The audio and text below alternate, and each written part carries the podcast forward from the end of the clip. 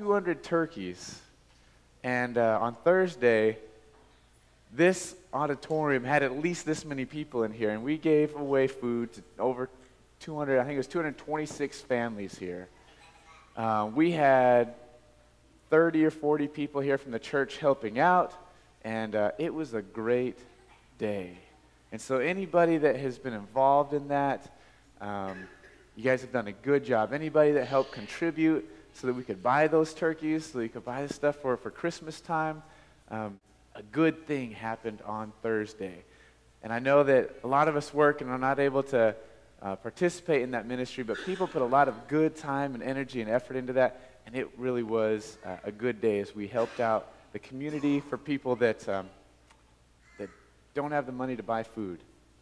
Uh, the second thing is that uh, this weekend we have some of our young people that are away at a youth retreat, and um, so that's where Adam is, and some of our teenagers down there. They asked me to be the speaker, and so there were about 50 people down in Altus. Uh, I learned that's a long ways away from here, and. Um, but it was, a, it was a good weekend. My voice is a little bit gone because of that. I wasn't expecting that to happen. Um, but it was, it was good time. We talked about having good stuff in our lives. We need to have um, good things in. If we have good stuff in our life, then, then good stuff comes out. But on the opposite side, if, if we fill our lives full of nasty stuff, then wicked comes out. And so our, our attention was focused on the fruits of the Spirit uh, so we talked a lot about that, had some good ping pong battles. Uh, we played this awesome game called Smash. It's kind of a volleyball type game where you sit in a, you stand in a circle and you you spy you you, toss the ball. Anybody that messes up, they have to sit in the middle, and then uh, every so often you try and spike the ball on them. It's called Smash. Now the kids love it because there's like this element of danger in there. What they don't know is that the adults love that game even more because you know that one that always gets on your nerve? Well, then you have, like, set me up, set me up. I gotta.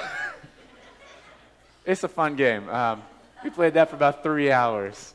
Uh, but it was good. They're going to be traveling back this afternoon. So if you um, spend some time in prayer for them this afternoon, give them a, a safe journey back, it was a good time. Last week, uh, we started a sermon series and uh, this sermon series is kind of going up the next month or so. And each week we're taking one of the prophecies from the book of Matthew, the first few chapters, about Jesus' birth. We take one of those prophecies and we go back to when it was originally spoken, originally said and written down. What was happening at that time? And then we use that to launch back into Matthew and see how that prophecy was fulfilled when Jesus was born. And so last week, if you remember, um, for those of us that were here, it was a smaller Sunday. We looked at Matthew chapter 1, verse 22 and 23. And it said, All this took place to fulfill what the Lord had spoken through the prophet, that being Isaiah. It said, Behold, the virgin shall conceive and bear a son, and they shall call his name Emmanuel. And so we, we launched back to Isaiah. And Isaiah the prophet came to King Ahaz because King Ahaz was about to um, be attacked. And so Isaiah was there to, to reaffirm and say, Ahaz, put your trust in God. You don't have to worry. These kings are going to go by the wayside because they're not following God. And we learned that Ahaz, instead of putting his trust fully in God, decided to make a pact with Assyria a country that didn't follow God at all. And uh, Judah survived, but then they had to pay tribute to this king. And it hurt Judah for many, many years. Today we're going to be in Matthew chapter 2. So go ahead and turn there. In this chapter, uh, we'll find these men called wise men or magi. They, um, we don't know a whole lot about them.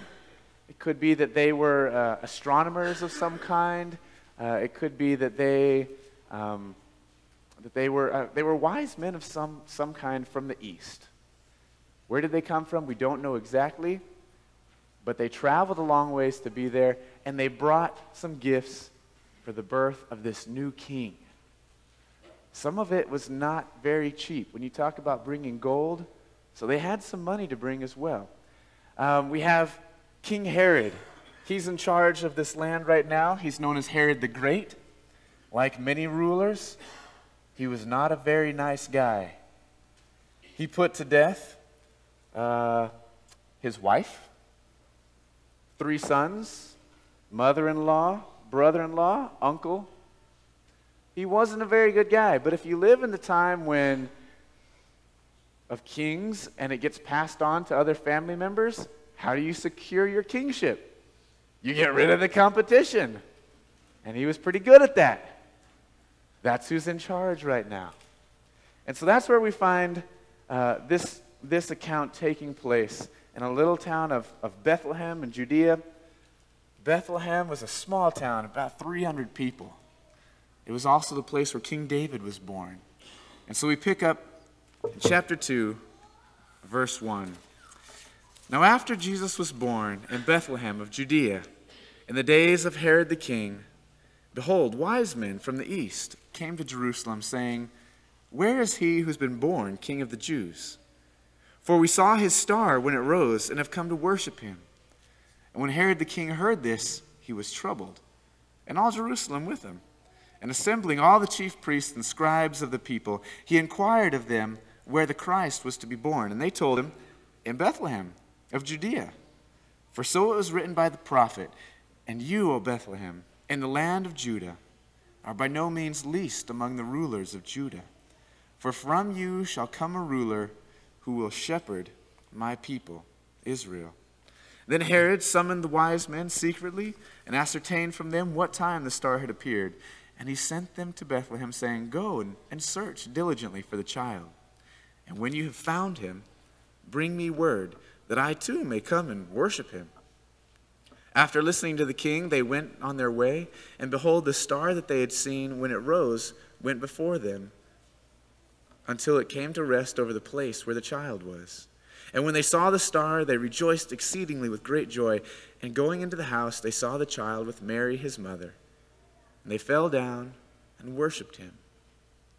Then, opening their treasures, they offered him gifts gold and frankincense and myrrh. And being warned in a dream not to return to Herod, they departed to their own country.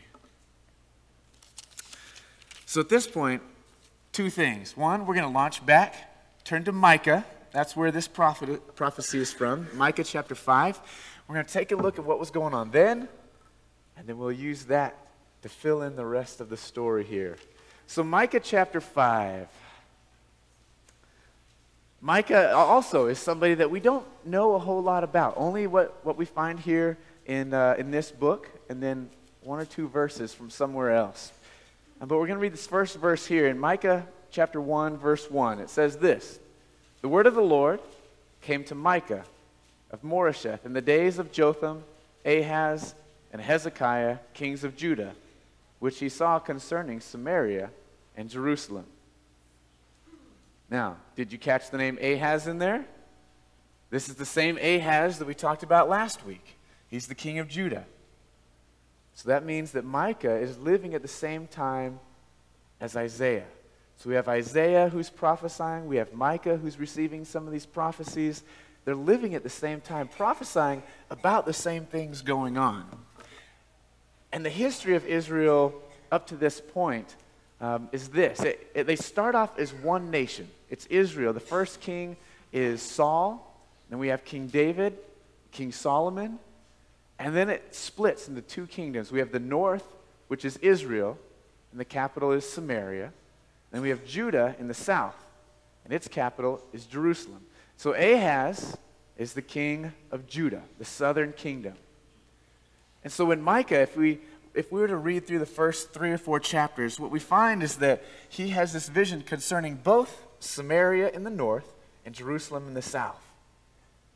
And basically, he says, You've fallen away from God. You're following these foreign idols. Why are you doing these things?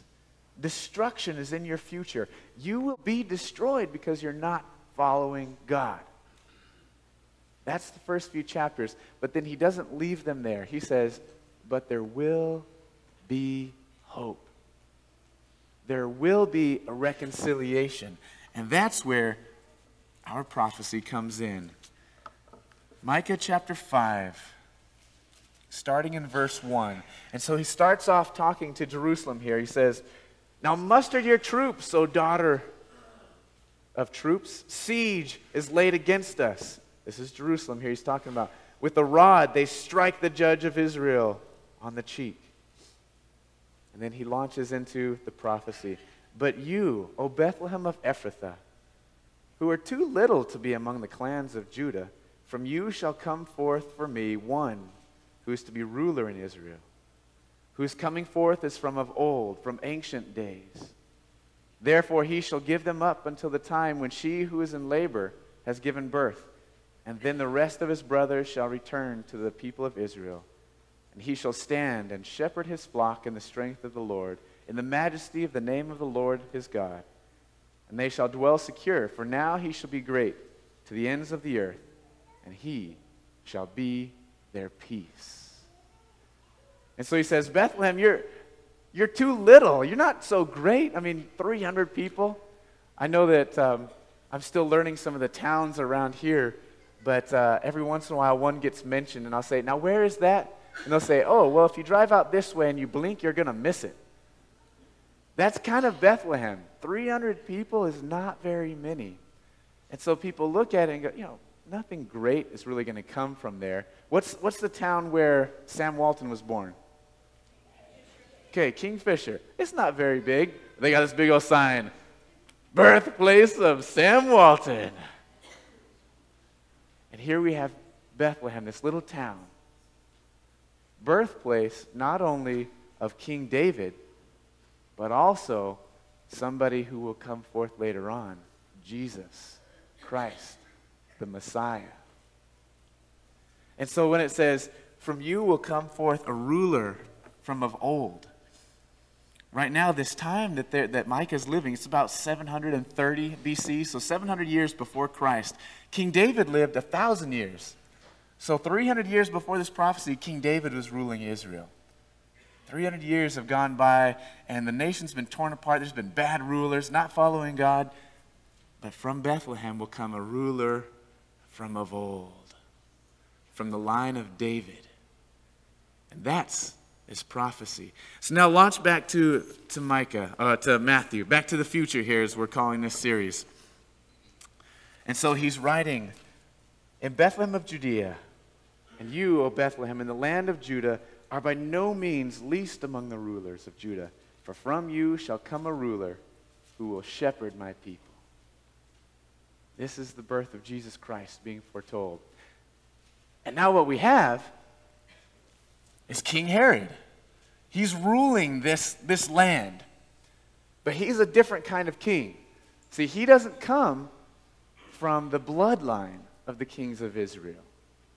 I mean, they had all this bickering and warring about who should rule here and brothers against brothers, and they, you know, they would kill each other, and bad stuff happened. But King Herod was not even a Jew. He, he was not one of these people, but the Romans put him in charge. They put him in charge to fill a role, and so he gets the name King Herod, Herod the Great. And so when we read in, uh, in what verse was it here? Where he gets worried. Uh, da, da, da, when King Herod heard this in verse 3, chapter 2, verse 3, he was troubled. Why was King Herod troubled? Because his kingship wasn't legit. He was, he was put in place by someone. And if somebody put him there, then somebody can take him away. And so when he hears that somebody was born king of the Jews, well, he doesn't like the sound of that because he likes being king. He likes ruling. He likes to be in charge. People have to listen to him. They pay him honor and tribute. And he likes that. And so he begins to worry well, if somebody really was born king, then they're the rightful person to sit on my throne. And so he, he calls in the people that would know. Okay, so uh, tell me about this Messiah. I want to hear about this. I'm interested in it for bad reasons. Tell me, where is he going to be born? And they know. they they have read them, read the scriptures, the prophecies, and they say, in Bethlehem, in the land of Judah. That little town? Okay, well, here, come here, wise men. Tell you what, I, you know what, you're going to go worship him. You find him, okay? And then when you come back, tell me where he, where he is so I can go and, and worship him and chop his head off. And he's devised this plan. And so the, the, the wise men, they're innocent bystanders. They've come from a foreign land. They don't really know what's going on, but they're pretty important because they get to see the king. And so they say, okay, that sounds good. We'll let you know so that you can go and worship him as well. They go and they fall before this child, Emmanuel, and they worship him. But then they get warned do not go back to Herod. And we'll get into the rest of that story as another prophecy gets fulfilled later on. But here we have two extreme opposites. A new king is born.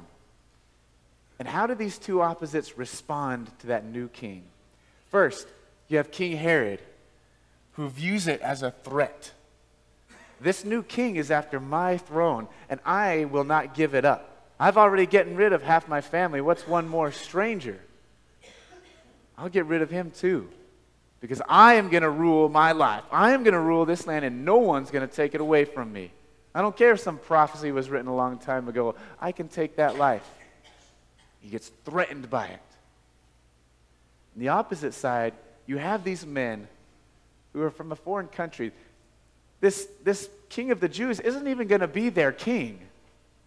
And yet they travel to see him. And not a short distance. Now, I've ridden on a camel for five minutes.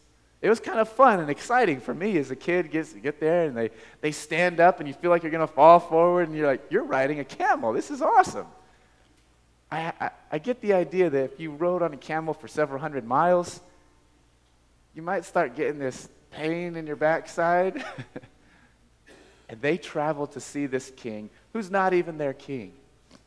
But not only that, they come to worship him and bring him gifts because they have come to honor him, to worship him, to respect him, to bow at the feet of a king who's not even a teenager yet, who's a child.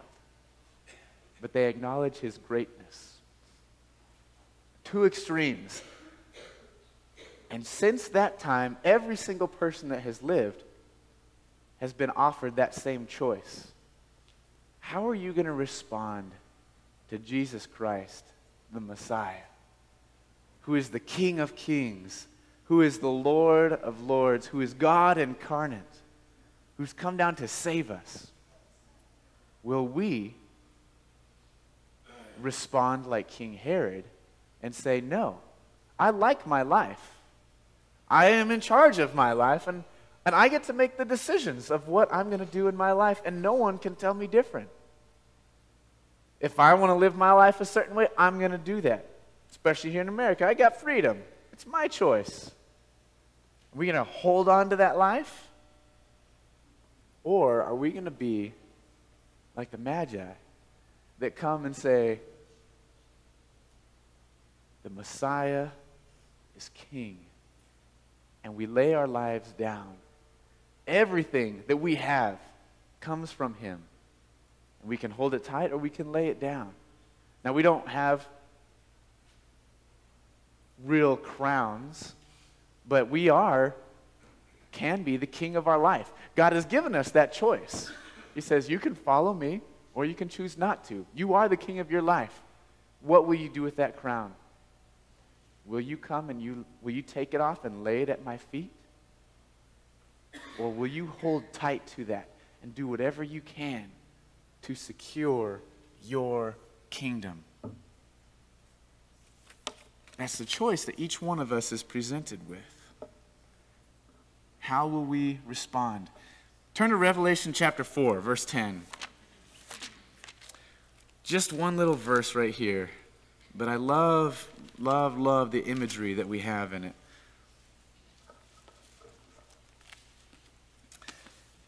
In this passage, uh, we have 24 men that are called elders. Uh, John has been given this vision from God. And in it, we find this in verse. Uh, chapter 4, verse 9, it says, And when the living creatures give glory and honor and thanks to him who is seated on the throne, who lives forever and ever, the 24 elders fell down before him who is seated on the throne and worship him who lives forever and ever. And they cast their crowns before the throne, saying, Worthy are you, O Lord and God, to receive glory and honor and power. For you created all things, and by your will they existed and were created.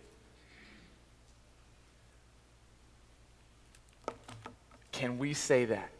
Can we lay our crowns down at the feet of God and say, You are worthy to be the king of my life? I give my life to you and everything that is in it. And that's a decision that we make every day.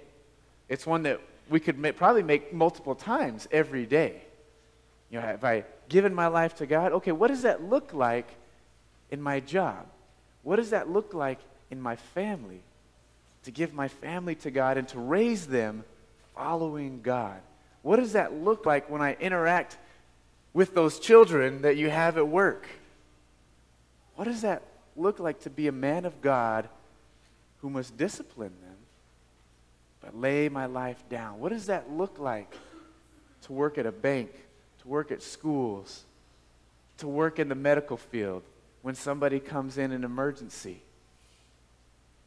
What does that look like to be a person that follows God and has laid down my life?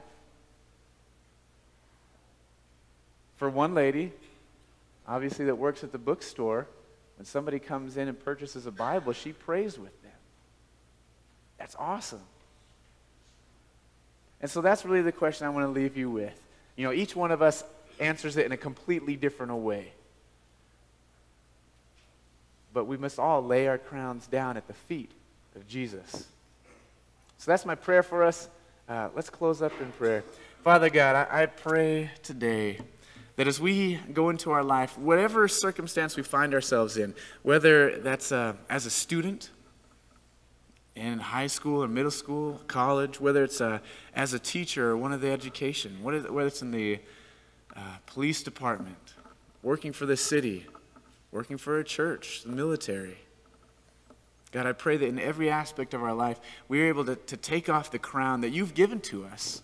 You've given us the option to be the, the king of our lives. But I pray that we're able to take that off and lay it at your feet and give every aspect of our life to you. May we not be like Herod that clutches that crown so tightly and is full of evil, but instead be like the Magi who bowed and worshiped the child born, Jesus Christ, the Messiah, the Emmanuel.